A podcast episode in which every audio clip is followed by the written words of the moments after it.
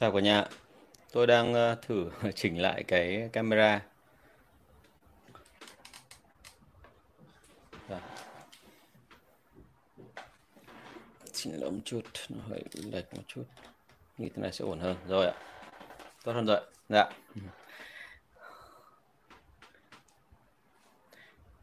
Mọi người lên hết chưa? Rồi, chào cả nhà. À, chúng ta bắt đầu vào buổi thứ uh, 65 nhá. Hôm nay là buổi uh, chúng ta nói tiếp về cái phần thứ ba của uh, cái vấn đề là uh, làm sao để mà có những cái yếu tố mà hoàn chỉnh để tạo nên một đội sale chuyên nghiệp. Thế thì um, cái đội sale chuyên nghiệp ấy, thì tôi đã nói như các buổi trước rồi và các cái phần uh, trước thì tôi cũng đã đề cập đến một số khái niệm rồi. Thì hôm nay chúng ta sẽ đi tiếp vào các phần đằng sau. Thế thì uh, trước khi mà vào buổi 65 thì tôi xin phép đã quảng cáo một tí cũng uh, giống như các buổi trước thôi thì uh, ngày mai là bắt đầu là cái buổi mà tôi sẽ uh, trực tiếp mở khai giảng và uh, triển khai cái lớp mà uh, kỹ năng sale cho các bạn quản lý. Nói ngắn gọn lại thì đấy là cái buổi mà dạy cho tất cả những bạn quản lý biết cách để mà dạy mà huấn luyện lại đội sale của mình làm sao cho nó chuẩn chỉ và biết được những cái thói quen cũng như là những cái tật mà của các bạn sale hay gặp phải trong quá trình uh, đi bán hàng và như vậy thì anh chị sẽ có một đội sale nó chuyên nghiệp uh, bài bản hơn. Thì rất là mong gặp lại anh chị vào buổi tối ngày mai trong cái lớp mà về uh, kỹ năng sale dành cho các bạn quản lý. Vâng cảm ơn mọi người rất là nhiều. Uh, bây giờ mình sẽ sang cái phần mà của buổi 65 và các buổi trước thì chúng ta đã nói đến một số các yếu tố rồi. Thì hôm nay tôi xin phép nói về các yếu tố mà cũng khá là quan trọng trong đội sale. Có thể nói là quan trọng nhất. Bởi vì nếu như ai hỏi rằng là cái gì phân biệt giữa đội sale chuyên nghiệp và đội sale nghiệp dư? Thì tôi hay lấy yếu tố này ra để làm ví dụ. Đấy chính là cái phần mà liên quan đến câu chuyện là à, KPI thế thì à, thế nào là KPI thì à, chắc mọi người cũng đã nghe rồi đúng không ạ? KPI nó là cái à, những cái chỉ số và những cái mà à, khi mà chúng ta à, dùng các con số để đo lường đội sale thì đấy cũng chính ngược lại là những cái con số mà giúp chúng ta nhận diện được đội sale là đang có vấn đề gì hay không và cái ờ, việc mà chúng ta phải làm đấy là phải chỉnh như thế nào để SEO tốt lên. Vâng, chào bạn Hạnh Nguyễn nhé. Và mọi người đặt được câu hỏi luôn nhé. Chào hỏi ít để mọi người còn tập trung vào công việc. Thì tôi rất là thích nghe các câu trả lời của hỏi ờ, của mọi người để chúng ta cùng làm. Vâng, tôi sẽ à, nói trước, sau đó rồi thì lát nữa thì xin phép trả lời các câu hỏi của anh chị. Lần này trông nó khá hơn đúng không? Tại vì ánh sáng đèn đấy anh Vinh ạ tất cả do công nghệ thôi. Thời này thì không có cái gì đẹp theo kiểu tự nhiên cả đúng không? Toàn do công nghệ hết. Thế thì chỉ số nền tảng KPI vốn dĩ nó là một uh, chuỗi các con số. Và những con số này là trong khoảng thời gian chúng ta nghiên cứu chúng ta phát hiện ra rằng là nếu như mà mình cứ uh, phát triển theo những con số đó tức là mình lấy con số đó ra hướng cho cả đội của chúng ta thì thông thường sau đó số nó tăng. Thế thì KPI là viết tắt của Key Performance Indicators. Và thông thường nó là số nhiều chứ không phải là số ít. Bởi vì không bao giờ người ta dùng một cái KPI cả thế nhưng mà vấn đề là ở Việt Nam mình thì mọi người rất hay dùng một KPI đấy là duy nhất một thứ thôi là cái doanh số. Và chính bởi vì chỉ dùng doanh số cho nên là doanh số nó tăng thì chúng ta vui doanh số nó giảm thì chúng ta buồn. Nhưng mà làm sao để nó tăng trở lại thì đôi khi mình không biết. Thế thì đấy là một cái điều nó vô cùng đáng tiếc và vì thế tôi muốn là anh chị nên chỉnh sửa cái đó đi. Tức là à, giống như trong lớp quản lý sale mà tôi hay nói đấy thì à, thông thường bọn tôi hay coi rằng là à, doanh số nó là đến từ những cái khác nó đến từ những cái yếu tố mà hình thành nên doanh số chứ không phải là doanh số nó tự đến tức là à, khi mà chúng ta gặp một đơn hàng to thì cũng đừng có vui mừng vội bởi vì đơn hàng to đấy rất có thể khả năng là anh chị đang may mắn. Thế còn gặp đơn hàng nhỏ thì cũng đừng có quá lo bởi vì thực ra mà nó đơn hàng nhỏ nó sẽ chỉ là cái dấu hiệu của cái chuyện là đội sale của anh chị đang tiến dần lên một cái mức độ chuyên nghiệp cao hơn.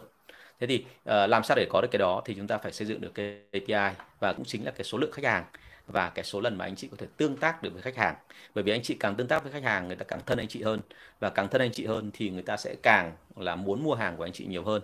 Thế thì đấy là những cái mà mà mình cần phải quan tâm và cần phải chú ý về cái phần này. Thế thì ờ, uh, KPI ấy, vốn dĩ là ở xuất thân của nó thì nó đến từ đâu? Nó đến từ cái việc mà chúng ta có cái cuộc cách mạng công nghiệp lần thứ nhất ở Anh. Đấy là khi mà mọi người tính ra được là cái hoạt động của một công nhân. Ví dụ như là ba anh công nhân làm ba chi tiết của một cái ghế thì không bao giờ hiệu quả và năng suất và lại chuẩn trình ít rủi ro bằng cái việc là ba anh à, tức là ba anh xin lỗi nói đúng hơn là thế này ba anh làm ba cái ghế riêng biệt tức là làm cả ba phần công việc của một cái ghế thì không bao giờ bằng cái chuyện là mỗi anh tách riêng ra làm từng cái phần một. Ví dụ như là nếu như tất cả tôi với cả hai anh nữa anh A và anh B làm là mỗi người làm một cái ghế thì bọn tôi sẽ mất khoảng 3 ngày mới ra được một cái ghế. Nhưng nếu như để cho bọn tôi làm từng phần cái ghế tôi làm cái phần thân à, một anh nữa thì làm cái phần đệm ở để ngồi một anh nữa là làm cái tấm tre phía đằng sau lưng. Thì ba người bọn tôi có thể là mỗi ngày làm ra được khoảng độ 4 đến 5 cái ghế. Bởi vì đơn giản là cái việc mà chúng ta làm theo kiểu là bài bản và chuẩn chỉ thì thông thường sẽ tạo ra được một cái cái hiệu suất nó cao hơn thế thì chỉ, chỉ số nền tảng KPI về bản chất nó giúp chúng ta làm được cái việc gì? Là giúp cho tất cả mọi người trong công ty là hướng theo một cái hoạt động chuẩn. Và khi hoạt động đấy chuẩn đến nó diễn ra thì sau cùng là cái thành công nó đến. Tức là mình ờ, mọi người rút ra được cái kinh nghiệm rất là nhiều từ cái việc mà làm ra được những cái ờ, hành động kiểu như vậy. Thì hành động kiểu như vậy sau một thời gian mình rút kinh nghiệm rồi thì mình cũng sẽ đưa ra được là từ nay trở đi cứ làm theo cái đó thôi là sẽ chuẩn đúng không? Thế thì đấy là cái mà nó giúp cho chúng ta làm được cái hiệu suất tăng lên đồng thời là cái rủi ro nó lại giảm đi giảm đi rất là nhiều thì uh, phần lớn đấy là cái mà chúng ta thấy rằng là trong KPI nó rất là quan trọng. Và thông thường ấy, thì bọn tôi tìm hiểu KPI thì bọn tôi bao giờ cũng thế là kể cả khi tư vấn hay đi dạy bao giờ cũng tôi hỏi về KPI bởi vì nếu như mà tôi biết được về KPI thì tôi sẽ nắm được là công ty như vậy là sức khỏe có ok không? Và so với thị trường thì công ty đang làm hết năng suất hay là chưa làm hết năng suất của họ? À, rất nhiều doanh nghiệp vừa và nhỏ Việt Nam mình bị mắc cái tội này nhiều người nói với tôi rằng là doanh số đã cao rồi đã có lãi rồi. Khi kiểm tra lại tôi thấy rằng là tiềm năng vẫn còn. Và vì thế cho nên là chúng ta đang mới làm được hết khoảng 20 đến 30 phần trăm năng suất của chúng ta mà thôi. Đây là một điều vô cùng tiếc. Vì thế cho nên là anh chị cần phải chỉnh sửa lại cái phần này rất là nhiều.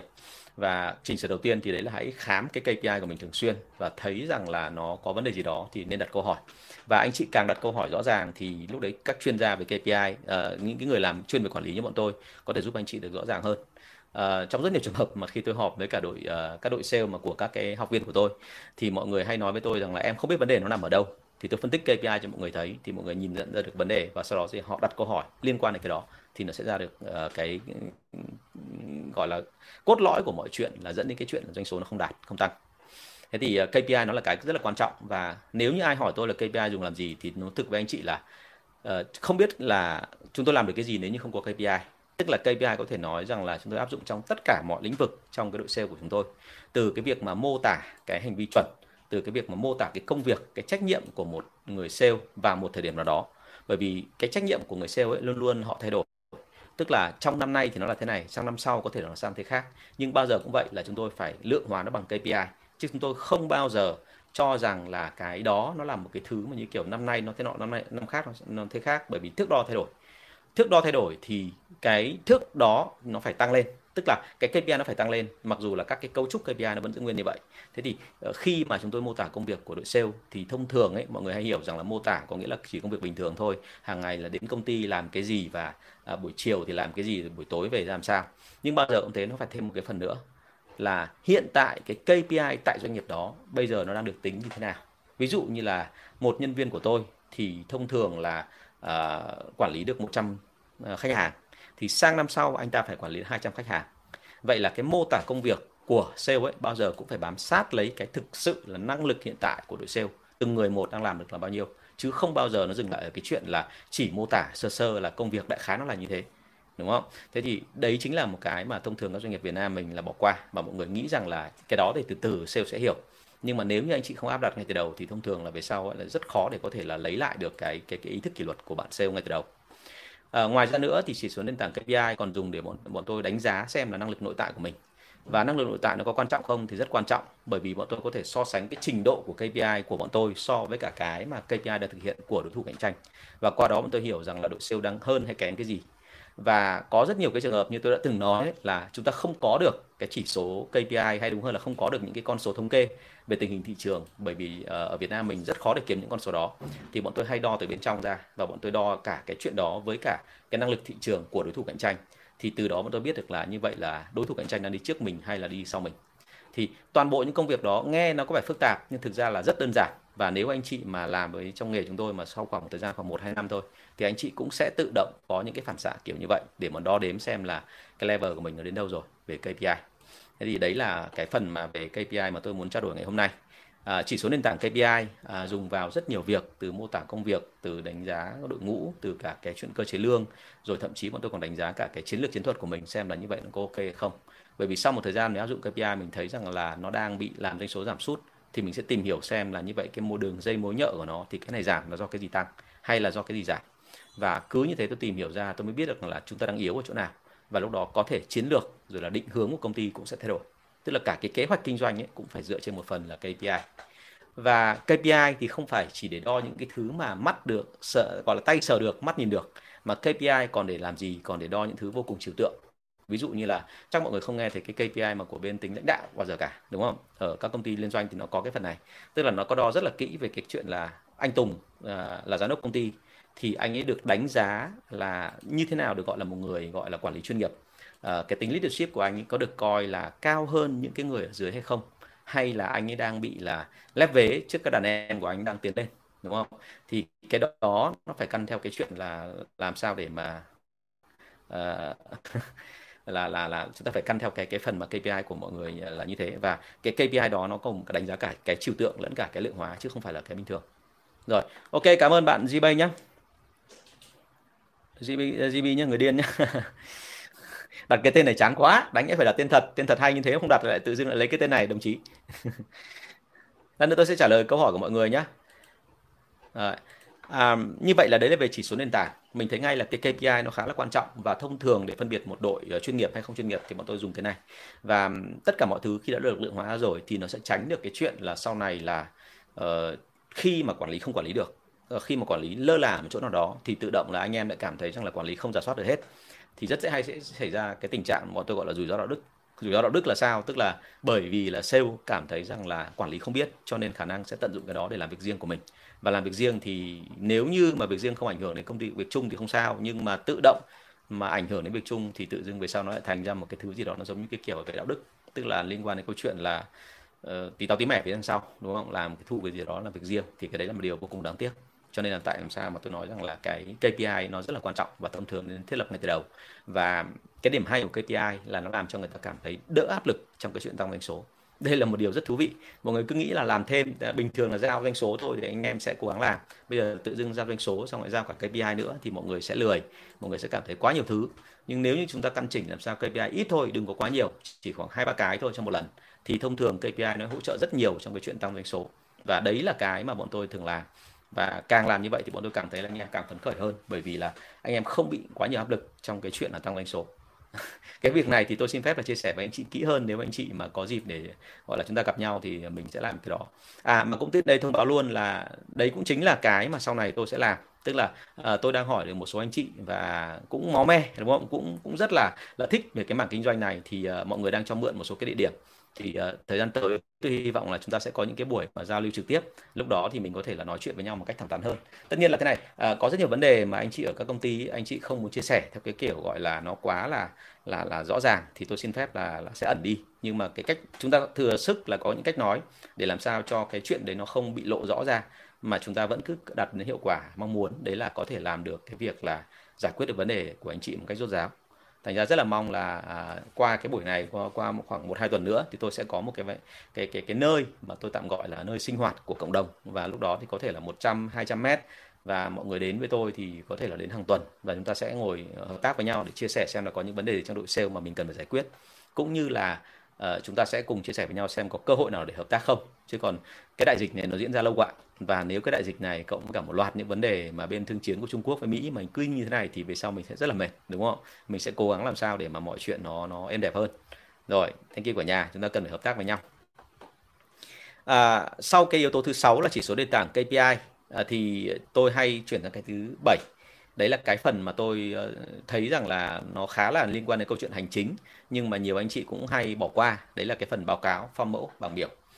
Thì tại sao lại phải có báo cáo? Thì ai cũng biết rồi cái báo cáo nó làm cho chúng ta biết được những thông tin nó gọi là nhanh nhạy nhất. Và đến ngày nay thì nhờ cái công nghệ hiện đại thành ra cái báo cáo nó còn ở cái mức độ là chúng ta có thể biết theo thời gian thực. Ở rất nhiều công ty tôi thấy rằng là mọi người có một cái bảng điện tử hiện ở trên ấy, giống như cái bảng mà của bên ờ, chứng khoán ấy. Và cái bảng đấy thì nó cho chúng ta biết là đến bây giờ doanh số đạt được bao nhiêu rồi. Từng người một đạt chỉ tiêu hay chưa đạt và người ta phải làm cái gì nữa thì để đạt trong cái buổi chiều ngày hôm đó hoặc là trong cái tuần ngày hôm đó. Thế thì đấy là những cái thứ mà tôi thấy nó rất là tiện và nó rất là lợi cho doanh nghiệp của chúng ta. Thế nhưng mà cái báo cáo đó thì đôi khi lại một lần nữa là bị coi thường bởi vì mọi người hay nghĩ rằng là báo cáo nó chỉ là một công việc hành chính thôi nó không liên quan đến cái chuyện thúc đẩy à, hoặc là thậm chí là chính cái báo cáo bởi vì nó nó quá là à, gọi là đôi khi nó nó tạo cảm giác nhiêu khê mọi người lười không chịu làm. Đặc biệt là với các bạn bán hàng B2B rất hay nghĩ rằng là cái báo cáo đấy nó rất là phức tạp và lằng nhằng đáng nghĩa là mình không cần làm cũng được. Nhưng mà đây là ông sếp ông ấy rách việc ông cứ để ra như thế thành ra mình phải làm thôi. Chứ còn thực ra mình làm thế mình thấy chả có ích lợi gì cả. Thì thực sự mà nói là trong đội sale chúng ta mà có cái tư tưởng đó thì cần phải bỏ đi bởi vì với chúng tôi báo cáo rất là quan trọng bởi vì báo cáo nó là không phải chỉ mỗi gửi mỗi thông tin của người ta cho tôi mà cái báo cáo nó là cái cái mà chúng tôi biết được tinh thần của anh em đang ở mức độ nào. Cái thứ hai nữa báo cáo nó là cái giúp cho anh em luôn nhớ là chúng ta thuộc về một tổ chức và tất cả mọi việc chúng ta làm trong tổ chức này cần phải được rút kinh nghiệm. Và nếu anh chị không rút kinh nghiệm thì người khác rút kinh nghiệm hộ anh chị. Đó là cái phần mà chúng tôi hay làm. À, cái báo cáo nó là một cái chất liệu không thể thiếu trong các cuộc họp của đội sale uh, lại bổ sung thêm là các cuộc họp đội sale thì mọi người ở trong các công ty SME thường thường rất lười. Mọi người chỉ họp theo cái cách là cho nó nhanh để còn đi ra ngoài. À, mọi người nghĩ tôi nói với cuộc họp thì mọi người rất hay nghĩ đến cái chuyện là cuộc họp đấy nó sẽ phải rất là lâu rất là dài rất là nhằng nhưng thực ra không phải cuộc họp của chúng tôi rất là nhanh. À, giống như là trong cái công ty dược của tôi ngày xưa ấy, thì nói từng nói với anh chị rồi là giai đoạn đầu tôi họp lâu thôi còn giai đoạn sau tôi họp chỉ mất khoảng độ 15 20 phút thôi. Và sau cùng thì đã quen cái đó rồi thì quản lý của tôi họp chứ tôi không phải họp nữa chỉ khi nào mà có một vấn đề gì đó nó nặng quá thì tôi mới nhảy xuống, tôi thử xem là sới tung lên xem là nó có chuyện gì hay không. Thì tôi điều tra thông tin thì ngay lúc đó là tôi tìm hiểu, chứ không phải là tôi lại còn phải làm đi làm lại theo kiểu lặp đi lặp lại quá nhiều cái cái cái việc họp đó. Thế thì cái báo cáo nó là một cái hay như vậy, nhưng mà chúng ta hay bỏ qua. Và một trong những cái thứ hiển nhiên rồi, báo cáo đấy là cái gì?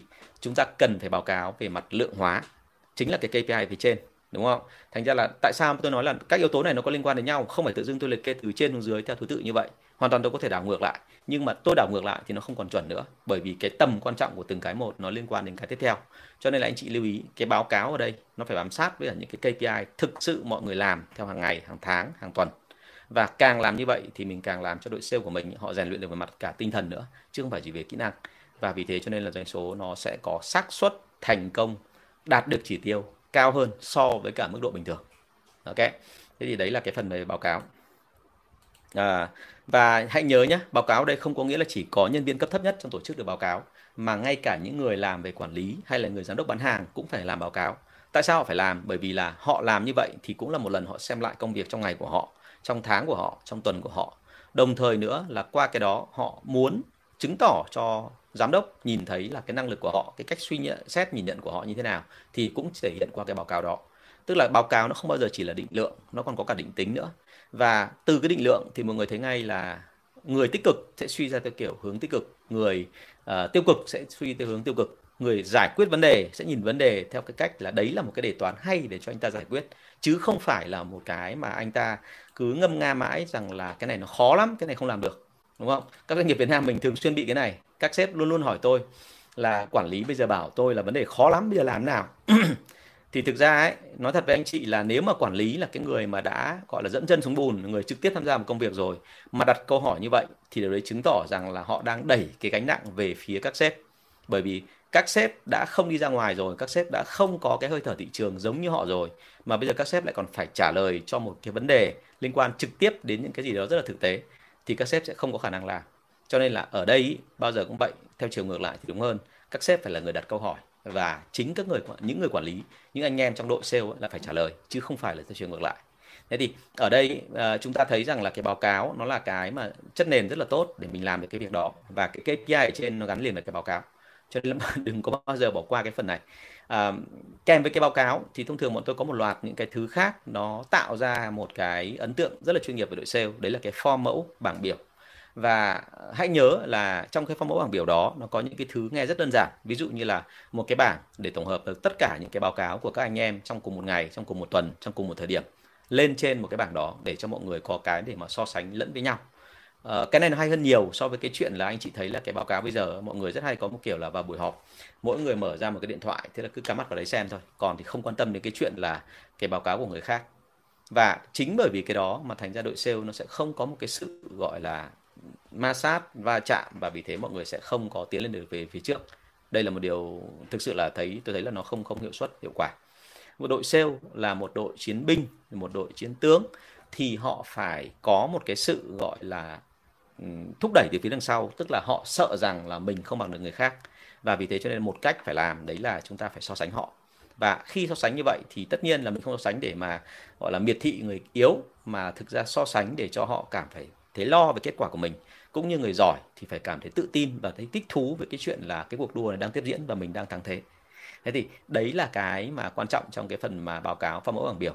Đó là còn chưa kể nữa là toàn bộ các báo cáo mà chuẩn chỉnh các phong mẫu bảng biểu mà nó ngắn gọn thôi thì thông thường nó rút ngắn cái cuộc uh, cái cái cái gọi là cái công việc của các bạn sale rất là nhiều. Đặc biệt cái báo cáo bây giờ nó không phải là chỉ có mỗi giấy nữa mà báo cáo bây giờ nó còn ở trên mạng. Tức là chúng ta trực tiếp chúng ta gửi trực tiếp cho khách à cho cho cho sếp thì cho người quản lý thì bao giờ nó cũng nhanh hơn rất là nhiều.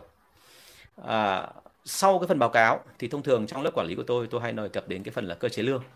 À, cái cơ chế lương của đội sale là vô cùng quan trọng bởi vì nó là cái mà à, có thể nói rằng là thể hiện cái đích mà họ đi làm. Ai đi làm vì tiền đúng không? Đừng có ai nói với tôi rằng là em đi làm là vì tình yêu với công ty. Tôi đã nói này rất là nhiều lần rồi mọi người mà cứ nói với tôi rằng là ai mà đi làm với cả ờ, tôi em đi làm vì yêu công ty là chính là tôi rất là sợ. Bởi vì là thực sự mà nói là con người ai cũng ích kỷ. Chúng ta mà không yêu bản thân mình thì chúng ta lại yêu một cái vật ở bên ngoài nữa thì khó tin lắm. Thế cho nên chúng ta phải phải tập trung vào cái phần đó. Chúng ta phải tập trung vào cái chuyện là phải phải yêu chính bản thân mình đã. Thì cơ chế lương nó chính là cái thỏa mãn tự ái cá nhân của những cái người sale dưới quyền của chúng ta. Và cơ chế lương thì lại một lần nữa dựa trên cái gì? Dựa trên chính yếu tố nền tảng.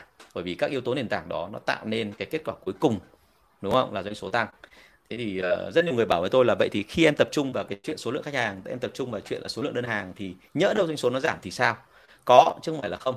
Nhưng nếu như anh chị giả soát một cách nghiêm túc anh chị rèn luyện nhân viên là thường xuyên là tăng KPI lên thì cái giảm đấy nó chỉ là tạm thời thôi. Và tạm thời nó diễn ra trong thời gian rất là ngắn đôi khi chỉ là vài tuần thậm chí là chỉ một tháng thôi chỉ một vài ngày thôi xong là nó sẽ tăng. À, thế thì như vậy ở đây nó khẳng định luôn một cái là KPI ở đây là không phải là cứ nói KPI theo kiểu là nguyên lý thế là xong đúng không? Mà KPI đây phải có một cách là sử dụng nó, áp đặt nó như thế nào đối với đội sale một cách hợp lý, theo đúng văn hóa của họ, chứ không phải là cái kiểu mà cứ, đây là KPI nhá, cứ thế làm.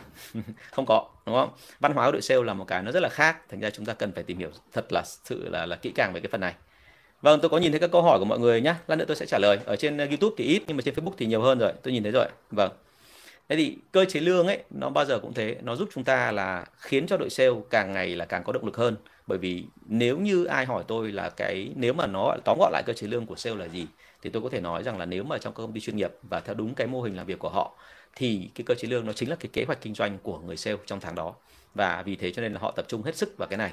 Và khi mà con người ta chỉ có một vài mục tiêu rất là ngắn gọn đơn giản dễ nhớ dễ hiểu dễ thuộc dễ làm theo thì thông thường họ tập trung hết sức. Và khi họ tập trung hết sức như vậy thì uh, cái mức độ mà họ đạt thường thường là sẽ rất là cao. Ok? Thế thì à, đấy là cái phần mà về cơ chế lương và đấy cũng chính là cái mà tôi nói là đây là đến chúng ta đã đi yếu tố thứ 8 rồi trong cả cái hệ thống mà về các cái yếu tố mà tạo nên đội sale chuyên nghiệp của tôi. À, thực ra không phải của tôi mà cái này là do tôi tổng kết lại trong quá trình mà đi uh, làm việc cái công ty liên doanh hay là công ty nước ngoài hay cũng như là những công ty của Việt Nam. Thì tôi phát hiện ra rằng là những cái thứ này chúng tôi tưởng vốn ban đầu là ờ, khách hàng biết hết rồi nhưng mà hóa ra về sau càng đi sâu vào mình thấy là hóa ra mọi người đôi khi có khi là lơ là chưa biết thì tôi ờ, tập hợp lại và tôi gửi lại cho các doanh nghiệp vừa và nhỏ những học viên của tôi. Thì ờ, cái này nó rất hiệu quả và mọi người làm việc rất là tốt. Thế cho nên là rất là mong anh chị theo dõi tiếp các chương trình của tôi để biết được thêm các yếu tố khác là như thế nào. À, dạo trước thì tôi chỉ sắp xếp đến yếu tố thứ 9 thôi nhưng sau cùng bây giờ tôi đã phải mở thêm yếu tố thứ 14 rồi. Bởi vì là cứ càng làm tôi mới càng thấy là mọi người gặp vấn đề ở những cái chỗ mà đôi khi là là nó rất đơn giản. Chúng ta chỉ nghĩ rằng là cái đấy nó quá đơn giản đơn là mình mình không có có tác động gì thêm thôi. Nhưng thực ra ấy, chính những cái đơn giản đấy nó mới là cái cốt tử khiến chúng ta thành công hay không thành công. Vì thế cho nên là chúng ta nên uh, làm cho nó cẩn thận và khiến cho mọi thứ nó đi lên một cách đều đặn và và nó nói chung là làm càng kỹ càng tốt đúng không? Như là trong kinh thánh có nói một câu ấy là gì ạ? Uh, cẩn trọng cho việc nhỏ thì uh, gọi là mau mắn cho việc lớn đúng không? Tôi xin lỗi tôi trích dẫn không hiểu đúng không nhưng mà tôi nhớ câu đó rất là hay và tôi thấy rằng là chúng ta nên tập trung vào những cái nhỏ thì về sau là cái lớn nó sẽ làm được tốt hơn thế thì ờ, đấy là cái phần mà hôm nay tôi muốn chia sẻ với anh chị và đấy là yếu tố thứ 8 rồi chúng ta các buổi sau sẽ yếu tố từ 9 thứ 10 và đến thứ 14 còn bây giờ À, bây giờ tôi sẽ xin phép là là là à, nói tiếp sang các cái phần mà trả lời các câu hỏi của anh chị ở đây. Vâng, ở trên Facebook có câu hỏi như thế này. À, có những cách nào để khen gián tiếp sản phẩm của mình? À ok, rất hay. À, chúng ta không nói trực tiếp về sản phẩm của mình là hay. Bởi vì tại làm sao? Bởi vì người sale mà nói về sản phẩm của mình nó hay ấy, thì thông thường khách hàng sẽ không tin khẳng định một điều là như vậy ai cũng muốn nói hay về sản phẩm nhưng nếu mà chúng ta nói theo kiểu mà nó quá trực diện quá là theo kiểu là sỗ sàng thì một là chúng ta sẽ ở tình trạng là làm cho khách hàng không tin bởi vì là hiển nhiên là hàng của anh thì anh phải khen rồi cái thứ hai đó là đôi khi chúng ta sẽ va chạm với cả những cái hàng của đối phương. Bởi vì chúng ta khen hàng của chúng ta tức là chúng ta so sánh của mình hàng của mình với hàng đối phương hàng đối thủ. Thì cái đó cũng là một cái không nên đúng không? Thì uh, chắc anh chị biết rồi có một cái trận vừa rồi liên quan đến cái uh, cái cái cái quảng cáo của Ovaltine và Milo. Thì mình thấy ngay là à, thực ra đâu đó đấy cũng chính là cái xu hướng của cái chuyện là so sánh hay là à, gọi là tạm gọi là dìm đối phương để mà mình vượt lên trên. Nhưng bao giờ cũng thấy là cái cách làm của họ nó rất là khéo nó khéo đến cái mức độ mà à, nó làm cho tất cả những cái người đi đường hay là những cái người mà tiêu dùng họ nhìn thấy hai cái tấm biển đó thay đổi liên tục hàng ngày. Cứ bên này thay đổi một câu bên kia lại thay đổi một câu. Nó trở thành một cái môn nó gọi là hơi mang tính giải trí. Tức là người ta thích thú với cái đó hàng ngày chứ không phải chỉ có mỗi cái là người ta cảm thấy rằng là là đây là một cái cuộc cạnh tranh nó kiểu sát máu để cho người này đuổi người kia. Thì uh, cái cái cuộc cạnh tranh đó cho chúng ta thấy một điểm là uh, khi mà mình có một cái uh, thông tin và mình nói với khách hàng là về cái ưu điểm của mình thì mình nên nói theo kiểu là hơi gián tiếp một tí đúng như cái cách bạn này bạn nói đấy. À, thì ở đây nói về gián tiếp sản phẩm là sao? Tức là khi họ nghe thông tin đấy xong họ tự suy luận ra rằng là sản phẩm của mình là tốt. Thì muốn làm được như vậy anh chị phải nhớ một cái là chúng ta phải biết được cái định kiến trong đầu của khách hàng. Thông thường ấy tất cả chúng ta đều có định kiến. Đúng không ạ? Tất cả chúng ta đều có định kiến hết. Một trong cái định kiến phổ biến nhất đấy là chúng ta không bao giờ chấp nhận là mình xấu cả. Chúng ta cứ nhìn vào gương là thấy mình đẹp. Thì đấy là một loại định kiến thế cho nên là khi mà ờ, mà mà mà chúng ta chào bán hàng sản phẩm cũng vậy, chúng ta phải nói là cái sản phẩm này nó tăng độ đẹp của anh chị, chứ không phải là cái sản phẩm này nó làm cho anh chị đỡ xấu đi, đúng không? Chả ai thừa nhận là xấu cả, ngay cả tôi, đúng không?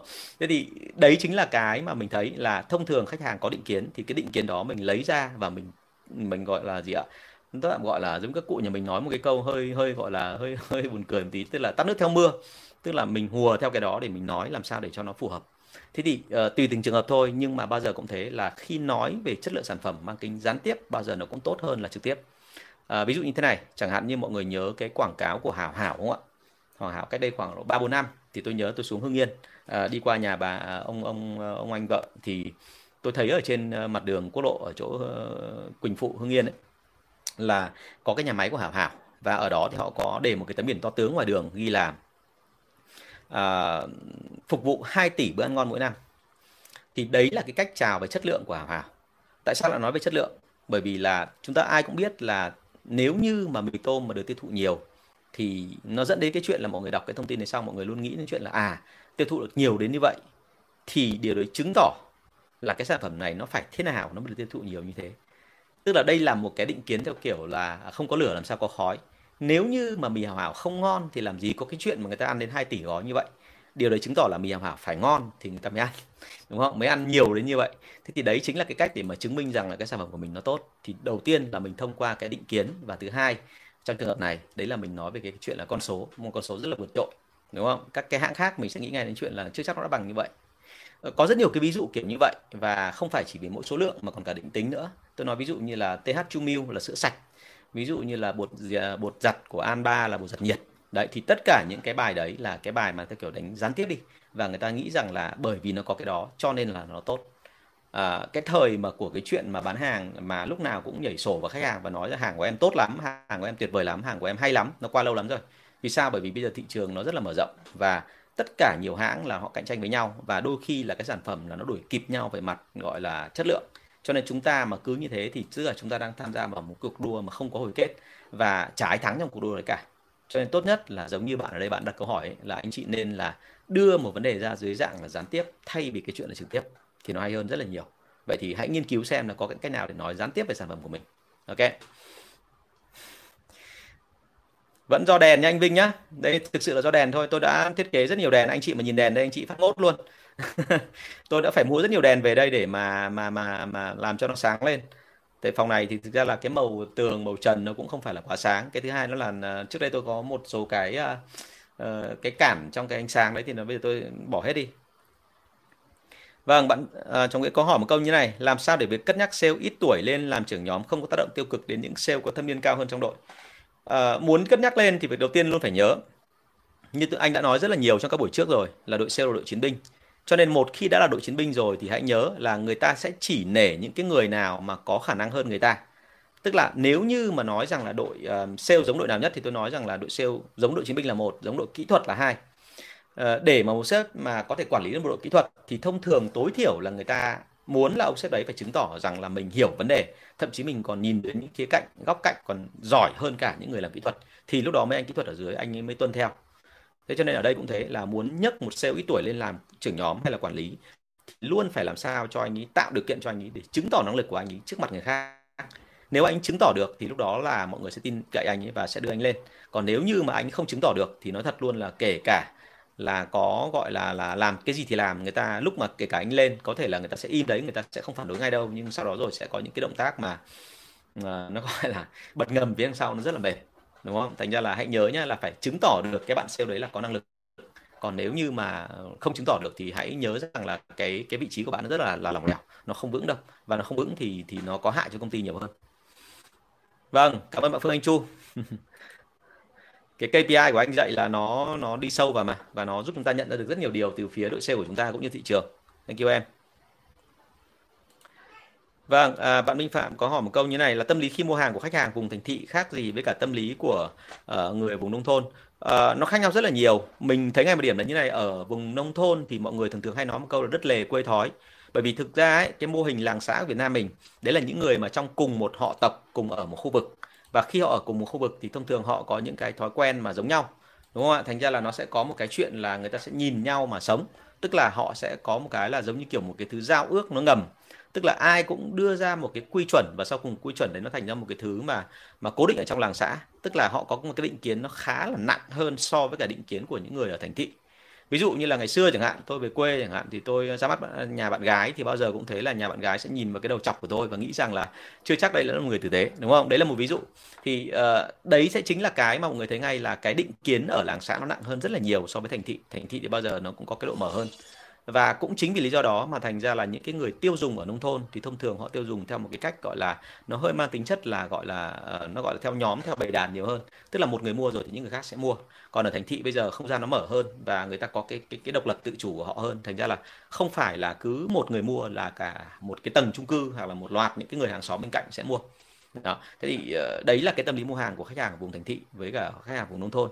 À, ngoài ra nữa thì ở vùng nông thôn mặc dù đến bây giờ à, chúng ta thấy rằng là cái điện thoại di động cái laptop nó không còn là cái gì để quá xa lạ nữa rồi. Nhưng bao giờ cũng thế là cái thông tin ấy thì mọi người vẫn chưa có thói quen hoàn toàn giống như là thông tin ở vùng thành thị. Tức là ở thành thị thì có gì một cái là ngay tức là google ngay đúng không? Hỏi bác google ngay chứ không bao giờ là là ngồi chờ cả. Nhưng mà ở, ở nông thôn thì có khi lại còn quay sang là hỏi người thân người quen xem là đã có cái đó chưa và nếu chưa có thì làm như nào. À, một cái nữa đó là cái nhưng mà vấn đề chính là ở đây là như này cái cái cái thói quen đó đang thay đổi đúng không? Ở vùng thành thị bây giờ thay đổi rất là nhanh. Ví dụ như là ngày xưa tôi thấy rằng là cái việc mà một gia đình mà có cái um, cái, cái xin lỗi là cái toilet ấy, toilet hiện đại như bây giờ là rất hiếm. Mọi người không nghĩ rằng cái là cái cần thiết và mọi người cứ gọi là dùng cái toilet kiểu thế hệ cũ thôi. Nhưng đến bây giờ tôi thấy bắt đầu đang có một sự biến chuyển rất là nhanh trong cái ngành à, về cả toilet tức là ngành về xứ vệ sinh lẫn cả cái chuyện làm những cái à, họ dùng những cái cái cái cái gọi là công năng tính dụng mới của cái cuộc sống hiện đại ví dụ như là, là máy nước nóng ví dụ như là điều hòa đúng không? Thậm chí có nhiều nhà là bắt đầu có cả lò vi sóng rồi là có cả bếp hồng ngoại bếp từ đúng không? Ở nông thôn thì thông thường mọi người vẫn hay thích là cái bếp ga nhiều hơn bởi vì nhìn thấy lửa nó cháy và thứ hai là nó không lằng nhằng phức tạp. Và thứ nữa là mọi người rất sợ là bếp từ là nó tốn điện thực ra thì không phải đúng không? Thì cái cái thói quen nó đang dần dần thay đổi thành ra là khi mà chúng ta đi xuống một cái vùng nào đó để bán hàng thì thông thường theo cái quan điểm của bọn tôi ấy, tôi rất hay làm một cái việc đấy là khi mà tìm về cái vùng nông thôn thì bọn tôi tìm hiểu rất là kỹ xem là định kiến của cái vùng đấy nó là như thế nào. Và chúng ta phát hiện ra được bằng cách là trao đổi với cả người tiêu dùng cũng như là anh chị trao đổi anh chị ngắm người ta cái cách mà người ta thể hiện. Bởi vì đấy là cái vùng mà người ta quen quen thuộc thì người ta thể hiện đấy rất là rõ. À thì đây là cái chi tiết mà tôi thấy rằng là ở vùng nông thôn có lợi hơn ở vùng thành thị bởi vì vùng thành thị thì bao giờ cũng thế mọi người hay có thói quen là uh, chứng tỏ cho người khác thấy là mình có cái gì đó hay ho. Và mình muốn cho họ thấy là mình là cái người thuộc về cái cái cái thứ hạng mà về trí thức thế nọ thế kia.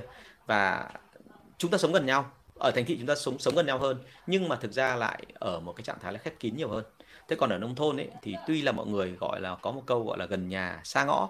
Tại làm sao? Bởi vì là cái cái cái diện tích cái không gian ở, ở nông thôn nó rất là rộng thì thông thường mọi người sống xa nhau, sống xa nhau, nhưng mà cái thói quen lại rất gần nhau và họ không ngại thể hiện. Nếu mà đặc biệt ở cái khu vực họ đang sống, họ gần như là trong làng, trong nước là đi một vạch là ai cũng quen nhau, đúng không? Ai cũng biết đấy là ai và ai cũng biết là cái người kia là đang có cái gì mới, đang có cái gì hay. Thế thì càng như thế xong thì mình càng thấy rằng là chính bởi vì ở vùng nông thôn đó cho nên là họ không ngại thể hiện. Họ có một cái nó rất là thân thiện, gần gũi và họ thể hiện một cách hồn nhiên tất cả những cái gì họ đang giấu còn ở thành thị thì đôi khi bọn tôi đi phỏng vấn thì đôi khi gặp rất nhiều trường hợp là vì những cái rào cản tâm lý cho nên là là người tiêu dùng người ta sẽ không nói thẳng ra là họ muốn cái gì mà mình chỉ có quan sát hành vi của họ và lặp đi lặp lại như vậy thậm chí là phải quan sát theo kiểu rất là khéo không được để cho họ biết thì lúc đấy mình mới phát hiện ra rằng là nó có vấn đề gì. Thì cái tâm lý mua hàng của khách hàng vùng thành thị nó có một số tâm lý khác biệt như vậy. À, còn hiển nhiên thôi là nhiều người hay cho rằng là ở vùng nông thôn thì có thể là cái điều kiện kinh tế nó không bằng được vùng thành thị. Nhưng mà quan điểm của tôi ở một số cái sản phẩm như là hàng mỹ phẩm, hàng cao cấp hoặc là cái hàng mà nó mang tính chất là thể hiện chữ hiếu cho những cái ông bố bà mẹ mà về hưu ấy, thì thì cái đấy nó lại là cái ưu việt của bên à, nông thôn. Bởi vì là mọi người nông thôn thì hay đi theo cái kiểu tình cảm. Và vì cái tình cảm, cho nên là mọi người hay chấp nhận là thậm chí là tiêu dùng một khoản tiền lớn hơn cho những cái sản phẩm mà có thể không phải là quá cần thiết cho cuộc sống của họ ngay tại lúc đó.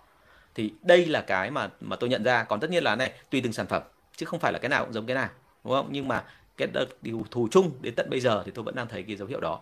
Thì uh, có thể trong tương lai sẽ thay đổi. Có thể ở trong một cái buổi khác khi tôi nói câu chuyện này với anh chị thì tôi lại cho thêm một số chi tiết khác vào.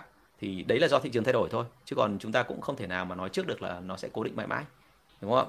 Thì đấy là đặc thù. Vâng. Ở trên YouTube ạ có một bạn đang à, đặt câu hỏi là em là sale mới vào nghề em nên chuẩn bị những gì để đối mặt với sự từ chối và thất bại ban đầu? À thế này đừng đừng có nói là về thất bại nhé không có gì thất bại cả bởi vì bao giờ cũng thế khi mình mới gặp một cái người để mà mình bán hàng thì bao giờ cũng sẽ gặp một loạt những cái cản trở cả về mặt tâm lý. Từ phía họ lẫn cả tâm lý từ trong bản thân mình ra. Cho nên là ừ, em mới vào nghề thì hiển nhiên em làm này rất là tốt em có sự chuẩn bị và em hỏi anh thì rất là tốt. Nhưng mà à, trong mọi trường hợp thì hãy nghĩ đến cái xấu nhất.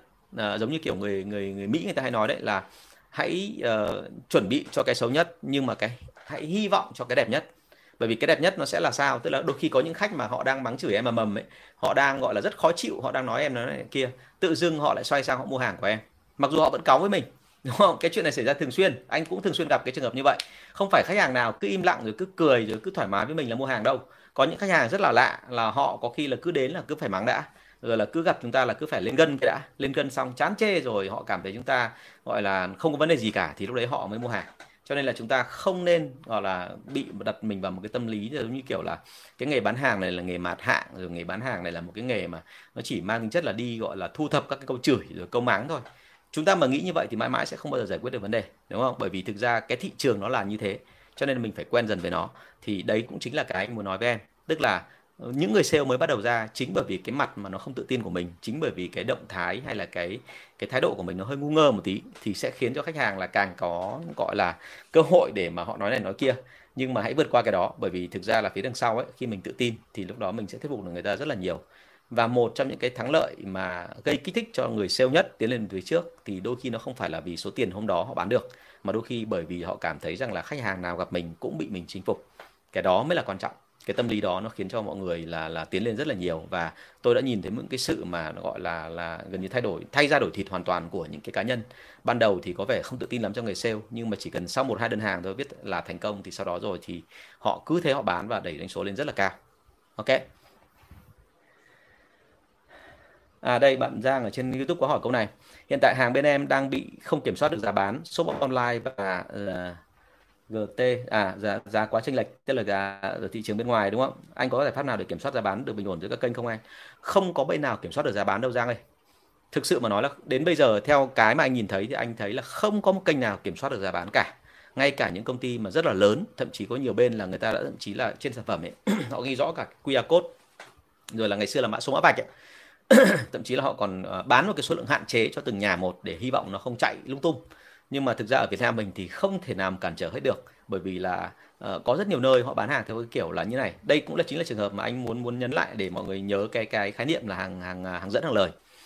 À, chúng ta nhớ là thế này là khi người ta mua hàng vào với giá 5 đồng họ bán ra với giá 10 đồng là họ lãi. Thì đừng có nghĩ rằng là họ bán ra là 4 đồng là họ lỗ.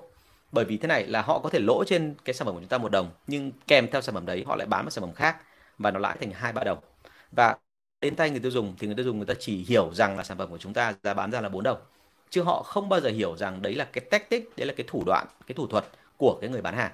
Cho nên là ở đây khi mà mình bị một cái sản phẩm kiểu như vậy thì phải nói thật luôn là ờ, anh ấy thì anh thấy là cái cuộc chiến bây giờ ấy, nó đang ở tập trung vào cái chuyện không phải là giá nó tập trung vào cái phần là content. Cái content là cái đầu tiên mà khiến cho người ta cảm thấy tự tin vào sản phẩm của mình. Người ta cảm thấy sản phẩm đấy là có thật và rất là ok. Thì sau đó rồi thì họ mới chấp nhận. Ví dụ như thế này à chắc là em cũng lên mạng em tìm hiểu nhiều rồi chẳng hạn như có một số cái ờ, cái cái cái cái trang mà web thương mại điện tử bây giờ nó đã đua nhau giảm giá và ai cũng đua ra cái mức là ví dụ như là bán một cái cái bộ quần áo là một triệu xong cùng giảm xuống còn 500 người khác giảm xuống 400 thì trong cái bối cảnh đó tự dưng lại có những anh nào đó anh ấy đưa ra một cái mức giá khoảng triệu rưỡi thì những cái người mà người ta quan tâm đến chất lượng người ta sẽ mua của anh ấy, chứ người ta không mua của cái người ba bốn trăm kia. Bởi vì người ta anh anh chị cũng biết rồi là ở trên thị trường bây giờ có rất nhiều loại khác nhau và cái mức giá đó đôi khi nó khẳng định là chất lượng mình có tốt hay không thì đấy là cái quan điểm của anh. Bởi bản thân anh cũng thế nhé anh lên ngay cả những cái trang web mà thương mại điện tử của Trung Quốc như là Alibaba như là Táo Bảo. Ờ, thì anh luôn đặt những cái sản phẩm mà anh thấy rằng là như này. Anh ra một loạt sản phẩm. Anh thấy là một nghìn hai nghìn ba nghìn bốn nghìn. Thì thông thường ấy anh chọn cái mức giá, giá tương đối cao để anh mua. Bởi vì anh biết là thế này là thà là mất tiền cho cái sản phẩm chất lượng đấy. Còn hơn cái chuyện là mua giá rẻ. Về thì chỉ sung sướng lúc đầu thôi. Còn về sau lúc mở ra bắt đầu mua thì bắt đầu dùng một thời gian nó bắt đầu thấy nó té toe ra thì nó rất là mệt đúng không? Thế thì ờ, ngay cả sang những cái trang web rất nổi tiếng giống như là anh ờ, có một số người bạn mà anh ờ, làm cùng thì không phải làm cùng xin lỗi à, người ta đặt hàng cho anh là ở trang các trang web của Amazon của Nhật chẳng hạn. Thì ngay cả những cái xứ mà rất là quan trọng về chất lượng như là Nhật mà cuối cùng trên Amazon của họ cũng có những cái hàng mà giá bằng một nửa cùng một cái phẩm chất như vậy ở một cái chỗ khác. Thì khi anh kiểm tra kỹ xong anh thấy rằng là cái trang mà giá thấp nhất như vậy thì nó lại không đáng tin bởi vì là không bán được cho ai cả chỉ có một hai người mua còn cái trang mà giá cao hơn hẳn, ngay bên cạnh đấy thì tự dưng là giá, cái số lượng người mua tăng vọt. Thì hiển nhiên thôi, trong bối cảnh của anh thì anh quan tâm đến cái chuyện làm sao mà dùng sản phẩm nó phải bền, thì anh mua cái hàng giá cao. Bởi vì anh chấp nhận là thà như thế, còn hơn là anh phải dùng hàng giá thấp mà chất lượng lại không ra gì. Nhá, thành ra là hãy nhớ anh một điểm là như này, trên thị trường bây giờ bảo là ai không chế được 100% giá bán thì không có đâu em nhé hoàn toàn không. Bây giờ chỉ có một cách thôi là chúng ta phải làm sao mà chinh phục khách hàng bằng cái nội dung của chúng ta chứ còn nếu mà mình cứ chỉ có gọi là bị cái cuộc ờ, đua về giá nó lôi vào thì nó rất là mệt. Và cái đội nào mà hay tạo ra sức ép nhiều nhất với sale trong cái chuyện mà về cái cạnh tranh về giá thì thông thường chính là đội kênh trung gian. Kênh trung gian ấy họ hay chơi cái bài như này. Họ biết là ở cái tỉnh kia ở cái ông đại lý đó ông ấy bán hàng ra và ông ấy cố tình giảm giá để ông ấy đẩy hàng tồn chẳng hạn hoặc là ông để ông bán cái hàng mà kèm của ông ấy đi vào thêm. Thế nhưng mà họ nói với chúng ta ấy, thì họ lại bỏ bớt thông tin đi lúc nào họ cũng nói theo cái kiểu là bởi vì là hàng của chúng mày nhá là giá rất trôi nổi, là giá rất là vớ vẩn nhá. Ta phát hiện ra là ở Hải Dương hay ở Hưng Yên nhá nó có một thằng nó bán giá là chỉ bằng khoảng 60% cái giá mà mày bán cho tao thôi. Thì với những cái người mà không có kinh nghiệm thì thông thường mọi người sẽ hay chọn một cái giải pháp, đấy là gì? Vâng dạ vâng thôi để em để em kiểm tra lại. Nhưng với anh ấy thì anh sẽ nhảy sổ và anh hỏi thẳng luôn là đấy là nhà nào và lúc nào, bán ra làm sao, số lượng là bao nhiêu. Còn nếu như mà họ không có thông tin thì chỉ cần lấy cái thông tin đó thôi. Thôi mình có thể tra ngược lại phía bên kia xem nó như thế nào uh, em bán cái hàng anh tin là không phải là em một mình em độc quyền mà em còn phải hỏi câu đó. Nhưng mà anh có một số người bạn nhập hàng độc quyền về mà vẫn bị hiện tượng này. Tức là họ tưởng là họ đập độc quyền về thì sẽ không còn ai bán nữa. Nhưng biết đâu là trong hệ thống của họ nó vẫn có một câu chuyện là nhà phân phối bán cho đại lý. Thì đại lý họ phá giá đến cái mức độ mà cái giá đấy nó còn rẻ hơn cả cái giá của công ty bán nhà phân phối. Thì rõ ràng trong bối cảnh như vậy thì mình không thể nào cấm họ được và nếu như mình, chẳng hạn như là trong luật pháp của mình có cái gì quy định về cái đó đâu, không có cách nào cả. Đúng không ạ? Và thậm chí họ nói thẳng luôn là bởi vì hàng, thậm chí họ sẽ, nếu mà hỏi họ ép họ thì họ bảo luôn là đấy, thích thì đi làm thằng khác đi. Đúng không? Tôi không có rảnh để tôi làm cái chuyện mà kia bởi vì hàng của anh bị ế, tôi mới phải làm như thế chứ chứ đâu có phải tôi muốn bán như thế này. Thế thì đấy chính là cái cái cái tình hình hiện nay. Và vì thế cho nên cái lời khuyên của anh đưa ra là thế này là luôn luôn có cái cạnh tranh về giá luôn luôn có cái thông tin lung tung xòe trên thị trường. Bây giờ muốn làm sao để mà chúng ta bán tốt thì hãy nhớ là tập trung sang cái phần mà hỗ trợ cho cái chuyện là đỡ phải giảm giá. Tức là chúng ta nói về cái content nói về cái chất lượng của sản phẩm. Và đến bây giờ thì tình hình nó thực tế xảy ra như thế. À, chỉ ở một số ít các loại sản phẩm thì anh thấy là đua nhau giảm giá giảm giá đến bây giờ không còn cái gì nữa thì thôi. Nhưng còn phần lớn các sản phẩm là đặc biệt với người tiêu dùng bây giờ ấy họ mua sau một hai lần họ nhận ra được là cái sự dở hơi của nó là như thế nào rồi thì cuối cùng họ thay đổi và họ thà là chấp nhận bỏ tiền ra nhiều hơn. Còn hơn là họ phải mua những cái đồ không ra gì nhá. Lưu ý cái phần này. À, các chỉ tiêu thì không nên đặt ra quá nhiều nhá đồng chí nhá. Bởi vì là thế này hãy nhớ này là chỉ tiêu KPI mà đặt ra quá nhiều ấy nhân viên không nhớ được. Và nhân viên không nhớ được thì hiển nhiên là họ không làm theo được. Mà không làm theo được thì hiệu quả nó không có. Cho nên là cái ở đây luôn phải nhớ là đấy lý do tại sao mà trên anh có nói đấy là một lần áp dụng KPI thường thường nó chỉ có hai đến ba cái thôi còn nếu chúng ta áp dụng nhiều quá thì thực sự mà nói nó chỉ làm cho chúng ta dối tinh lên. Cái người mà làm thì đã không nhớ được để mà làm. Còn cái người mà giám sát ấy thì cũng không biết là đánh giá nó như thế nào để cho nó chuẩn.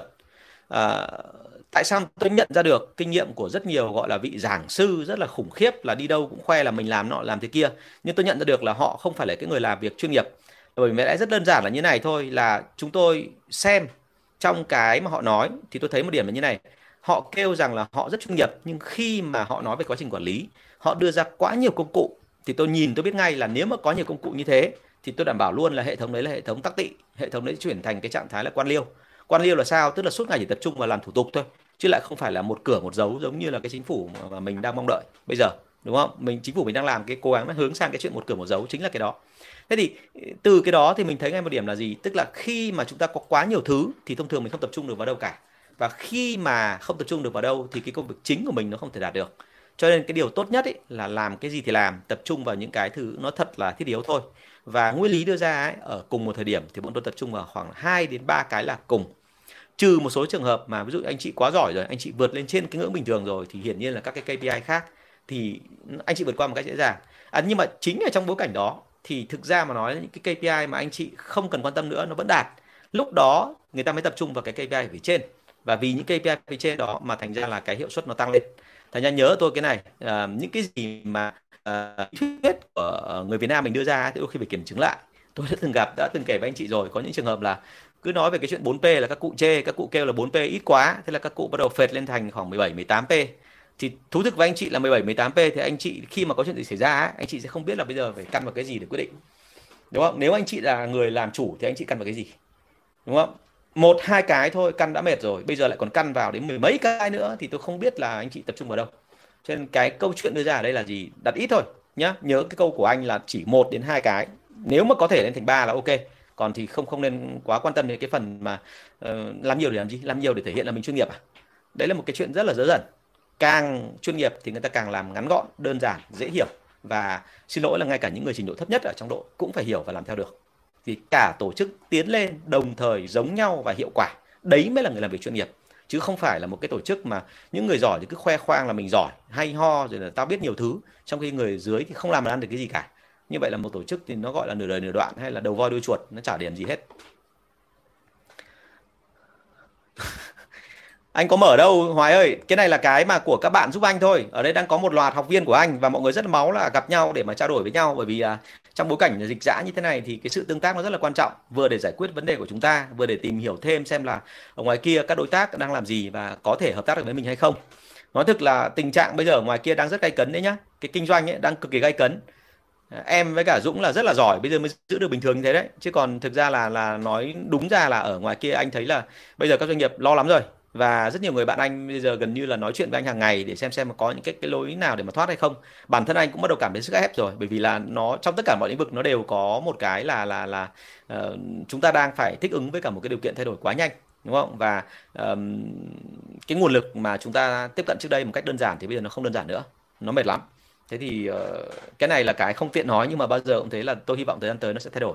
Nhưng mà kể cả không thay đổi hay có thay đổi thì cuối cùng chúng ta cũng phải đối mặt với cái sự thật là điều kiện kinh doanh nó không còn được như cũ nữa. Nó đang ở một cái mức độ nó nó gọi là vất vả hơn, mệt mỏi hơn. Chả phải nói đâu xa cả, anh chị cứ nhìn cái lượng người đi ngoài đường ấy. Tôi nhớ là cách đây khoảng mấy tháng thôi thì vào giờ tan tầm là còn đông người đi làm. Nhưng mà tôi, đến bây tôi nhìn cái số lượng người đi trên đường và đặc biệt là giờ tan tầm tôi sợ, bởi vì tôi thấy rằng là số lượng giảm hẳn đi. Ở chỗ gần nhà tôi là ngay dưới cái chân cầu của cái đường sắt trên cao ấy. Thành ra là tôi tôi nhìn thấy cái đấy được hàng ngày. Cứ mỗi lần đưa con tôi đi hay đón con tôi về, học về là tôi nhìn thấy cái đó rất là rõ. Thì thời gian tới nó còn nhiều mệt mỏi lắm không dễ đâu. Vâng, bạn Phan Mạnh Cường có hỏi là này, em 97 lên leader sale áp lực mỗi ngày, em ngày nào đi làm cũng hồi hộp và đâm ra stress anh ạ. À, cái stress đây tốt cho em Cường ạ, không sao đâu. anh nói thật, tại vì ngày xưa anh cũng thế, anh là cả cái thời sinh viên của anh thì chả có bị ép gì cả, mà tất nhiên mặc dù tất nhiên là anh là cái người mà không chịu nào mình ngồi yên, anh rất chịu khó trong cái chuyện là tìm hiểu học cái này học cái kia, cái đấy anh học của ông cụ nhà anh và cái thứ hai là anh khá là sáng tạo thì cái đấy lại là học từ ờ, từ từ bà già anh. Bởi vì là các cụ đều là những người mà mà trí thức và những người mà khá là chỉn chu trong chuyện nuôi dạy con. Cho nên là khi mà ở trong cái bối cảnh mà của sinh viên ấy mặc dù anh học và anh sáng tạo nhưng mà anh lại là cái người không chịu áp lực. Thì khi mà đến lúc mà ra trường ấy thì bắt đầu gia đình anh có chuyện thì lúc đấy là áp lực của anh rất là lớn. À, nói thật là có những lúc mà anh có cảm giác là xin lỗi nhân nói một câu mà thành thật với anh chị là có những lúc mà tôi đã từng có cảm giác là oán trách bố mẹ bởi vì là tôi nghĩ rằng là điều kiện kinh tế của mình là không được như vậy thì nó là thế nọ, nó là thế kia. Nhưng mà sau cùng khi mà tôi vượt qua được cái đó rồi thì tôi lại thấy một điểm rõ ràng là cái này, chính là bởi vì nhờ những khó khăn đó mà thành ra mình khác. Và đến bây giờ mình được cái đó là bởi vì nhờ ơn những cái mà nó gọi là không thuận lợi nó xảy ra với mình. Thành ra là em đang có cơ hội rất là tốt, mặc dù em còn rất là trẻ, nhưng mà em có sức ép thì tức là em đang phải đối mặt với cả một số vấn đề. Và khi em giải quyết xong vấn đề đó thì em trở thành con người khác à, ở đây người ta hay gọi là cái quả chín ép đúng không? Ờ, hiển nhiên là chín tự nhiên thì tốt hơn nhưng mà vấn đề là 9S thì nó có cái hay đặc biệt là với con người. Bởi vì là con người là cái cái cái cái cái tức là cái ghi nhận và cái gọi là hằn sâu trong cái ký ức của họ nó rất là quan trọng một khi mà mình vượt qua được. Thì sau đó rồi thì gặp những cái chuyện như vậy mình vượt qua một cách rất là dễ dàng. Thành ra anh lại chúc mừng em về những khó khăn của em. Chứ còn thì anh anh thấy rằng là trong đời chả bao giờ tránh được sức ép mình uh, phải chọn thôi. Tức là bây giờ mình chọn là sức ép bây giờ mình có trước để mà mình sau đó mình biến lên mình mình tiến lên mình khá hơn. Hay là mình chọn đến cái lúc mà mình không tránh được nữa thì bây giờ mình phải đối mặt. Và khi mà mình không tránh được nữa mình đối mặt thì đôi khi lúc đấy là mình không kịp để học các kỹ năng để vượt lên trên đâu. Cho nên thà là bây giờ mình chủ động mình gặp nó mình vượt lên trên nó và trong đó mình học được mình làm chủ được một số kỹ năng tốt thì còn tốt hơn là cái chuyện mà chờ nó xảy ra nhá. Ok cảm ơn bạn Văn Luân nhá. Cảm ơn rất là nhiều. Ờ, cái lối diễn giải của anh thì là lối diễn giải của sale và thú thực luôn là trong cái quá trình mà làm các livestream ở đây thì anh không hề muốn là đưa ra những cái khái niệm làm cho mọi người rối tinh rối mù lên. Anh thì thuộc rất nhiều cái thuật ngữ rồi là thế nọ thế kia. Nhưng mà nếu mà đưa cái thuật ngữ ra thì để chỉ chỉ để chứng tỏ một cái điều duy nhất là mình biết thôi. Và cái đấy thì nó không hay. Quan điểm của anh đưa ra là phải làm sao để cho mọi người cùng hiểu. Và cùng hiểu rồi thì mọi người sẽ thấy ngay là ở trong công ty của mình nó có cái đó hay không. Thì thông thường là cái đó mới tạo nên cái mà chúng ta học hỏi lẫn nhau. Nguyên tắc ở đây là tôi mở cái buổi livestream không bao giờ là để cho, gọi là dạy anh chị cách làm bởi vì thực sự mà nói là ở ngoài kia anh chị còn rất nhiều kinh nghiệm, kiến thức mà tôi không hề được biết. Thì ở đây tôi muốn là chúng ta trao đổi để học lẫn của nhau. Bởi vì khi anh chị đặt câu hỏi thì tôi hiểu rằng là cái băn khoăn của anh chị ở đâu. Và trong cái quá trình đó thì rất nhiều khi là một anh chị đặt câu hỏi thì anh chị khác trả lời thì tôi lại học được từ phía người đó. Đúng không? Tôi được lợi rất là nhiều trong chương trình này. Cảm ơn mọi người. Ok, cường nhá, cố gắng lên nhá. Mới có xem 97 thế năm nay bao nhiêu? 97 năm nay là 23 24 tuổi. À thế thế bằng tuổi anh? Bằng tuổi anh lúc mà anh nhận làm giám đốc bán hàng của P&G lúc đấy anh có 24 tuổi thôi. Thì cố gắng lên, bởi vì là đấy là cơ hội rất là tốt cho em. Em mà vượt qua được sức ép này thì em sẽ trở thành người khác. Nhưng mà nhớ là khi mà trong quá trình mà bị sức ép thì luôn phải nhớ này là mình có những câu hỏi gì mình ghi ra và mình có cái giải pháp nào mình ghi ra nhá. Bởi vì là cái đó nó sẽ là cái kinh nghiệm của em đấy. Em tập hợp lại về sau đấy. Đừng đừng coi thường cái phần đó. Cái đó rất là quan trọng còn nếu như mà chúng ta cứ học xong chúng ta cứ làm xong chúng ta không ghi lại thì vì sau là mình sẽ quên ngay đọc đi để bao giờ nó ngấm vào người em và trở thành một cái thứ gì đó giống như kiểu biến em thành một cái công cụ đa năng ấy thì nó sẽ rất là ok Vâng, à, thầy có thể cho em kinh nghiệm pin team sale khoảng 10 người về mỹ phẩm một cách nhanh chóng nhưng vẫn đảm bảo bền vững không ạ? Cảm ơn thầy. À, cái này anh cần phải biết thêm là em bán mỹ phẩm là em bán theo kiểu gì? Bởi vì bây giờ đang có một cái mô hình là mọi người bán theo cái kiểu hội nhóm. Tức là à, tôi lên mạng tôi tìm được một số người và người ta muốn làm đại lý ở một số khu vực và tôi lôi họ về và tôi động viên tinh thần của họ. Thì nói thật luôn là cái cách làm đấy nó không khác gì là đội nhóm theo kiểu cộng tác viên. Và một khi đã là đội nhóm theo kiểu cộng tác viên như vậy thì anh không thể nào mà bắt đảm bảo phát triển bền vững được bởi vì cộng tác viên họ làm việc là theo cái kiểu là thích thì làm mà không thích là nghỉ đúng chưa thành ra nếu như em muốn bin một cái team sale mà khoảng 10 người về mỹ phẩm à, nhanh chóng nhưng vẫn đảm bảo bền vững thì cái việc đầu tiên ấy trái ngược lại. Nói theo kiểu người Việt Nam mình là cái này muốn nhanh là cứ phải từ từ ấy đúng không? À, muốn à, muốn nhanh là cứ phải từ từ ấy, thì lúc đó em phải lưu ý một điểm là này em phải thiết lập thiết lập kỷ luật đã. Kỷ luật và quy trình cho nó chuẩn chỉnh đã. Và khi mọi người vào xong cái guồng nó rồi thì đến lúc mà tốc độ nó nhanh ấy, thì nó tự động nó sẽ bùng phát lên. Chứ không phải là chúng ta cứ mong là nhanh nhanh nhanh nhanh nhanh rồi là làm cho cùng không ai ra cái gì hệ thống gì cả. Thì cả một đội nó cứ giống như là những cái lắp lên một con xe để cùng chạy thì hiển nhiên là cái con xe đấy nó sẽ sóc tung hết cả người lên đúng không? Cho nên là muốn làm sao nó bền thì bây giờ tất cả mọi thứ nó đều phải đóng khung đều phải làm sao thành có khuôn phép. Và từ có khuôn phép đấy rồi mọi người rèn luyện rồi mọi người chấp nhận kỷ luật rồi thì lúc đấy bắt đầu tốc độ của cả đội sẽ nói nhé uh, cái cỗ xe nó tiến lên nhanh không phải bởi vì các cái bánh xe là nó khác nhau bởi vì bánh xe là nó giống hệt nhau. Thành ra một team bao giờ cũng thế bây giờ phải có quy trình phải có kỷ luật giống nhau đã. Ok, bạn Văn Luân ở trên YouTube có hỏi là em đang tuyển nhân viên mà chọn mãi không được, có cách gì hay không anh? À, em inbox cho anh nhé, bởi vì anh rất cần biết thông tin của em liên quan đến câu chuyện là em tuyển nhân viên gì và em tuyển theo cách nào rồi, cũng như là cái chế độ đãi ngộ của em, cũng như là những cái cách mà em huấn luyện đào tạo người ta. Bởi vì thế này, nhiều người coi rằng là chúng ta tuyển được sale vào là đã xong. Nhưng mà anh nói thật luôn là đôi khi mình không hề biết là trong khi mình soi các bạn sale xem là các bạn có đủ năng lực làm cho chúng ta hay không thì các bạn sale cũng soi ngược lại chúng ta và các bạn soi để làm gì? Để xem xem là công ty này có xứng đáng để cho mình vào đấy đầu quân hay không. Hay là đấy là một cái nơi mà chỉ nên là làm một thời gian xong rồi là té, đúng không? Rất nhiều cái người nhân viên nói với anh theo kiểu là em làm lại chỉ tạm thời thôi. Bởi vì thì khi tìm hiểu ra tại sao lại tạm thời? Bởi vì họ nghĩ rằng là chính ông sếp tạo cho họ một cái cảm giác không yên tâm. Tức là ông sếp là một người khá là chộp giật, ông sếp làm việc mọi thứ nó không theo bài bản. Thì họ thấy rằng là tuy là ông giàu đấy, tuy công ty phát triển mạnh đấy, nhưng mà cứ cái kiểu mà không bài bản như thế này, đến lúc nào đấy nó sập một phát là coi như họ cũng hết cả tương lai và thay vì cái chuyện đi tìm một cái chỗ mà nó có tiền nhưng họ không học được cái gì cả thì thà họ sang một cái chỗ mà nó có thể ít tiền hơn nhưng họ học được rất là nhiều điều. Thì làm sao để học nhiều điều bên kia? Bởi vì bên kia ấy, nó có quy trình nhiều hơn. Cho nên cái quy trình nó là cái quan trọng. Thành ra có gì inbox cho anh nhá. Luân nhá. Thank you em. Vâng, bạn Hiếu Chi La có hỏi này trong các bộ phận phòng ban của công ty thì những ai nên cùng tham gia vào việc xây dựng KPI cho đội sale hả anh?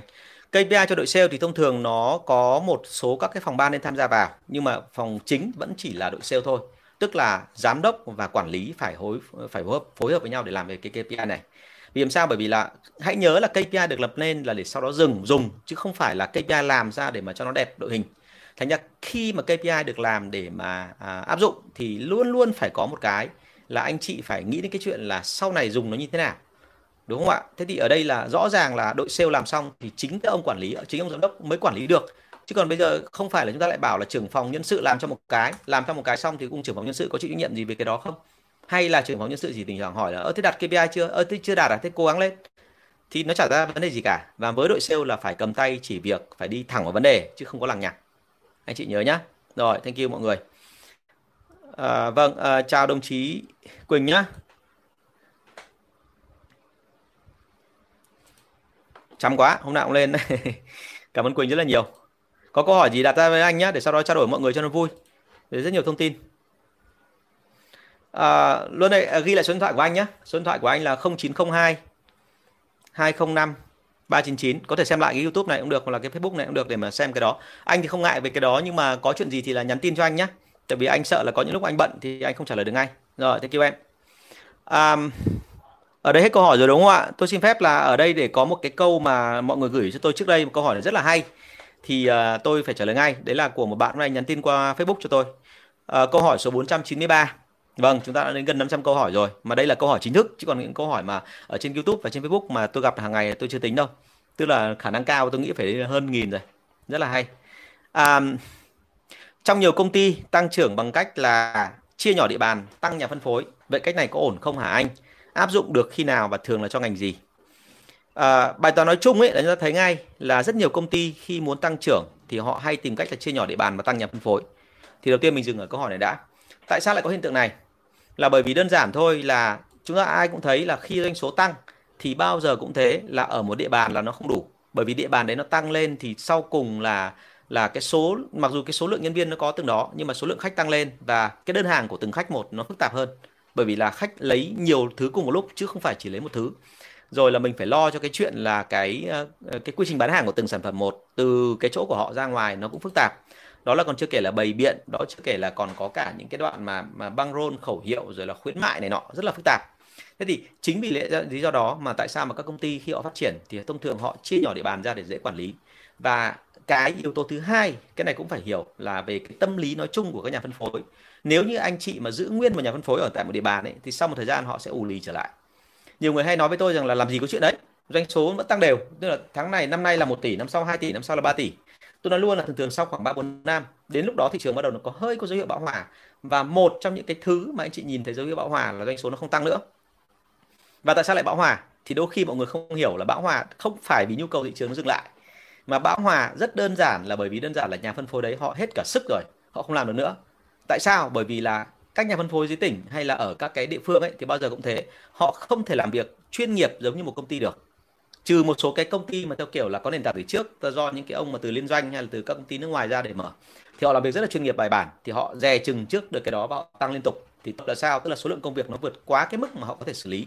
Cũng như là họ cảm thấy là vòng quay tài chính cứ cái đà này thì họ không thể theo kịp được. Họ quá vất vả, mệt mỏi đúng không ạ? Bởi vì là cái cái cách quản lý của họ nó không phải là đạt đến cái tầm giống như là nghiệp trong các công ty liên doanh. Thì chính bởi vì lý do đó mà thành ra cái sản phẩm chúng ta thấy ngay là doanh số tự ứng nó trứng lại mặc dù thị trường bên ngoài kia vẫn rất nhiều khách hàng. Thế thì ở các công ty liên doanh và, và nước ngoài ấy, thì khi nhìn thấy hiện tượng đó họ thấy rằng cái cơ hội nó nằm ở chỗ khác. Ở cái chỗ là ngoài cái nhà phân phối chính phải tạo ra những cái nhà phân phối nhỏ hơn để nó tạo ra một sự cạnh tranh. Và khi mà hai nhà phân phối đánh nhau trên cùng một địa bàn cùng tìm cách phân phối hàng của tôi thì họ mới cảm thấy rằng là hàng này phát triển tốt và họ rất sợ là công ty thu hồi hàng này lại hoặc là không cho họ làm cái đó nữa. À, thế thì hiển nhiên thôi ở đây cũng có một số công ty là nhà phối họ lựa chọn cái chuyện là chấp nhận cho thu hồi hàng lại. Bởi vì thực ra là cái cái sản phẩm của tôi chẳng hạn nó quá nổi tiếng thì khi họ bán họ mượn cái cái cái cái thương hiệu thôi chứ không phải là vì họ lãi được cái đó. Thì khi họ đủ thương hiệu rồi những người khác đến rồi và quan tâm đến họ làm việc rồi thì họ sẽ họ sẽ tiếp tục là họ họ họ làm với cả người đó chứ họ làm với tôi. Bởi vì bên làm với bên kia thì nó vừa dễ hơn nó không bị áp lực mà lãi lại cao hơn đúng không? Thì đấy lại là câu chuyện khác. Thế thì uh, rất tiếc là bây giờ thời gian nó hết rồi nhưng anh xin phép trả lời một phần câu hỏi thôi. Câu hỏi này của em rất là hay. Chắc là buổi sau anh sẽ tiếp tục anh trả lời ngay lập tức ở sau cái phần mà, mà anh trả lời thêm. Nhưng mà hãy nhớ rằng đây là bài toán chung của rất nhiều các doanh nghiệp mà làm theo kiểu chuyên nghiệp và họ sẽ không làm nữa. Thì đấy là một trong các lý do khiến cho các nhà phân phối phải tăng còn hiển nhiên là tăng ở đây thì không ai dại mà tăng theo cái kiểu là tăng số lượng nhà phân phối lên để sau đó rồi là nhà phân phối mình lại phải quản lý nó mệt mỏi hơn. Ở phía đằng sau nó có rất nhiều câu chuyện khác nữa. Thì buổi sau tôi xin phép chia sẻ tiếp về cái phần này. Rồi cảm ơn rất nhiều. À, cường có hỏi là bị miss mấy livestream gần đây đúng không? Em có thể xem ở trên youtube của anh ở chính à, hoặc là trên kênh facebook này em này. À, em vào trong cái trang cá nhân của anh em lục vào phần video anh vẫn để nguyên ở ở đó. Đến bây giờ là có hơn 65 cái rồi. Vì rất nhiều cái video giảng dạy của anh ấy áp ở trên này. Cường nhá thì uh, thank you em rất là nhiều rất quan tâm đến anh uh, ok có câu chuyện ờ, gì nữa thì là, là đặt câu hỏi thêm với anh thank you em nhé À, vâng anh anh Phú Quỳnh có hỏi là về vận dụng cái DMS trong cái quản lý sale. DMS trong quản lý sale là một cái rất là tốt bởi vì là mình biết được là sale đi đâu làm gì nhưng mà cái đó thì nó mới mang tính chất là số lượng thôi. Còn cái thứ hai mình phải quản lý đấy là cái chất lượng của cuộc đi. Tức là à, ví dụ như là Quỳnh có một nhân viên là tên là Tùng nhưng mà nhân viên đó đến cửa hàng của khách hàng thì họ nói cái gì mới là cái, cái chuyện quan trọng chứ không phải là vì cái chuyện là họ cứ dí mặt đến cửa hàng của khách hàng là coi như họ bán được hàng. Đúng không? Thế cho nên là cái việc ở đây đưa ra là gì? Tận vận dụng DMS trong quản lý sale thì luôn phải nhớ một điểm là cái số lượng và cái chất lượng. Và cái thứ hai nữa lại cũng phải có một đội chuyên môn ngồi lọc cái báo cáo ở trong cái DMS này. Bởi vì cái báo cáo nó chỉ có giá trị nếu như chúng ta lấy làm căn cứ để mình giả soát. Chứ còn báo cáo chỉ để báo cáo ấy, thì sau cùng là sau một tuần, sau một, hai tuần, sau một tháng mà mình tra lại thì lúc đấy là đúng hay sai nó cũng như không. Bởi vì lúc đấy là thời gian nó quá xa rồi đó của nhạ thì ở đây anh thấy là có một số doanh nghiệp là bị vướng về cái phần này. Mọi người rất hay nghĩ rằng là dùng phần mềm thì nó sẽ hiệu quả hơn, nhưng mọi người phải hiểu rằng là dùng phần mềm là để quản lý một cái vật thể sống là đội sale, chứ không phải là dùng phần mềm để quản lý một cái máy móc. Phần mềm mà quản lý máy móc thì quá sướng, đúng không ạ? Nhưng phần mềm đây là quản lý một cái vật thể sống, mà vật thể sống ở đây là có rất nhiều mưu mẹo, có rất nhiều tinh thần, tình cảm phức tạp. Cho nên chúng ta phải làm sao mà phải đi được vào cái phần mà về kiểm soát chất lượng, chứ đừng có nghĩ kiểm soát số lượng. Nhá, thành ra là DMS nó là như thế. Ok, thank you cả nhà rất là nhiều. À, chắc là thời gian bây giờ nó cũng quá đến 3 phút rồi, tôi xin phép dừng ở đây. Một lần nữa cảm ơn anh chị và rất là mong là gặp lại anh chị trong các buổi lần sau. À, và à, xin phép là à, hẹn gặp lại anh chị vào thứ hai tuần sau, à thứ thứ thứ năm tuần này đúng không ạ? Thứ năm tuần này thì tôi vẫn có cái buổi dạy, cho nên là tôi vẫn à, xin phép là lùi lại đến 10 giờ thì tôi mới phát livestream của tôi. Vâng, có câu hỏi gì nữa thì rất là mong anh chị gửi về cho tôi và rất mong gặp lại anh chị trong cái buổi mà học về cái cách đào tạo uh, giúp cho các bạn quản lý học cái cách đào tạo về các bạn uh, kỹ năng của các bạn sale trong uh, tối ngày mai. Uh, có thông tin thì rất mong anh chị liên hệ với cả bạn Thắm, số điện thoại là 017 576 2194. Cảm ơn anh chị rất là nhiều và xin phép chào hẹn gặp lại anh chị.